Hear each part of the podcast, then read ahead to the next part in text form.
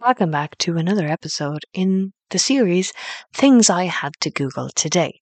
Okay, so as I'm doing this podcast, and I've asked a few people um, to be on future episodes, so I've gotten some audio files, and some of them have come through Instagram.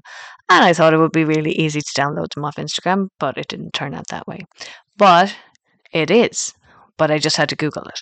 And then I found this article, and the article is on tipsabout.com. And basically, you just have to do it via, so you'd have to do it going through Chrome or Safari, whoever you're going through. So you log into your Instagram on your laptop or your desktop, and you go to your messages and you find the conversation that has the audio file that you want. So, depending on what kind of system you are using, I am using a PC. Then you need to go and right click in the Messenger window and select Inspect from the bottom of the menu. Now, what will come up on the right hand side will be a load of things called Elements, Console, and Network. So, you want to click Network and then you want to refresh the page. And then when you've refreshed the page and it's done all this stuff, you will go to media, which is kind of one third of the way down. There's a load of little ones. There's all, there's fetch, there's JS CSS media.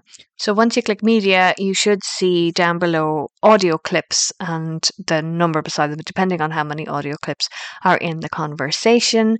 And then you just go to the audio clip that you want and you right click and click open a new tab and it automatically brings up a save as window for an MP4 and you just click save and then you'll be able to bring it into whatever audio editing software that you're using. I'm using Audacity and you can then edit it to fit into your podcast. So there you go. You can actually download audio files from Instagram.